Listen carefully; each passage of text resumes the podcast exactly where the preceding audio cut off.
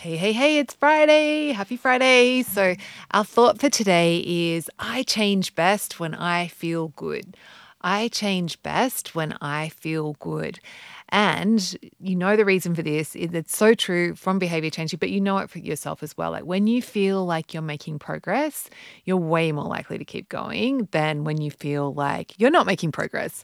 And so this is just a reminder that our brains have a negativity bias. And so it's important for us to actually actively overcome that. And the negativity bias has evolutionarily kept us safe. But when we're wanting to change our habits and change our relationship with food, not so helpful. So what we want to do instead is to overcome this is look for the positives, look for the tiny wins and celebrate those. Like let ourselves feel good about the progress, no matter how small, even if it's just like I'm still here. it doesn't matter what it is. And so I invite you, remember there's only two things that I'm that I expect from you as part of the Naturally Healthy Club. And one is to share your tiny win in the group each week.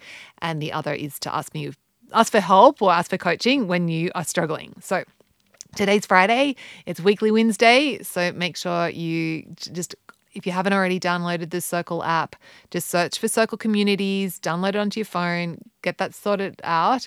And um, yes, and share in the group your tiny win. What I look forward to reading it. It doesn't matter. There's always something that you can find to to to share, and it might be a tiny ouchie, like it might be a lesson that you learned, and that's completely cool as well. Okay, have a fantastic Friday, and I'll catch you tomorrow.